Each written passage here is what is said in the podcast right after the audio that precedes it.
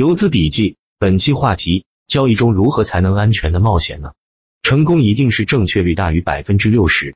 墨菲的书上说，赢家是通过多次小亏一把大赢赚钱的， 百分之四十 的正确赢回的钱大于 百分之六十 的亏损。但是这种情况我非常的不赞成，我认为必须有 百分之六十 以上的正确率才真正能赚钱，一旦小于这个正确率是不太可能成为赢家。真正的大赢家没有人的胜率会低于 百分之六十， 而墨菲却声称最终胜利是通过 百分之四十 的成功创造的。第九十一届奥斯卡金像奖最佳纪录片《徒手攀岩》电影讲述了攀岩大神 Alex 徒手攀爬地球表面最大的花岗岩酋长岩高九百一十四米，比迪拜哈利法塔更高的故事。徒手攀岩一向被认为是危险系数巨大的极限运动，而 Alex 却认为自己并不喜欢风险，我们做交易也每天面临各种风险。那如何才能安全的冒险呢？看看以下怎么说，能给你带来长期稳定盈利的，一定是有一个可以依据的体系，并且坚定的执行它，这是唯一的方法。有时候市场会鼓励你不执行体系，比如到了止损线你没退出，又拉回了，你感觉很开心，感觉不执行体系也没事，这就给未来埋下隐患。下次呢？还会这样吗？下次有可能就是大坑，出现大亏。有时候不执行体系会赚钱，执行体系会亏钱，很多人过不了这个心理关，导致犹犹豫豫，一直没有一个可以依据的原则。你要弄明白你赚的是什么钱，亏的是什么钱。如果你不按体系交易，即便是赚钱了也是错的，因为那种运气不可能伴随你一生。反之，如果你按体系交易，即便是亏钱了也是对的，因为从长期来看，唯有坚定不移地执行自己的体系才能获得成功。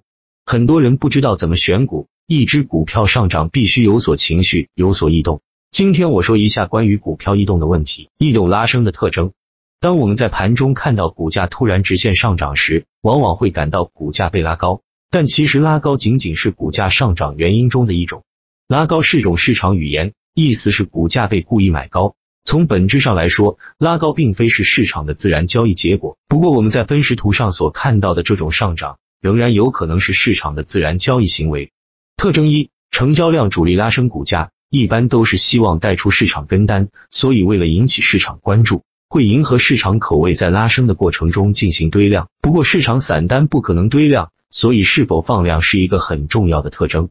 特征二，挂单的变化。一般来说，如果只是市场的交易行为，那么在股价上涨的过程中的挂单不会有明显的变化，不过主力的拉升因为涉及到与市场的对话，所以挂单会有很大的变化。特征三，股价回落中的支撑。主力拉升股价是种阶段性的行为，而盘中指数的上涨不过是几分钟的热度。若市场相当低迷，在股价回落时主力会给予支撑，而自然上冲后的回落将失去买单的支撑。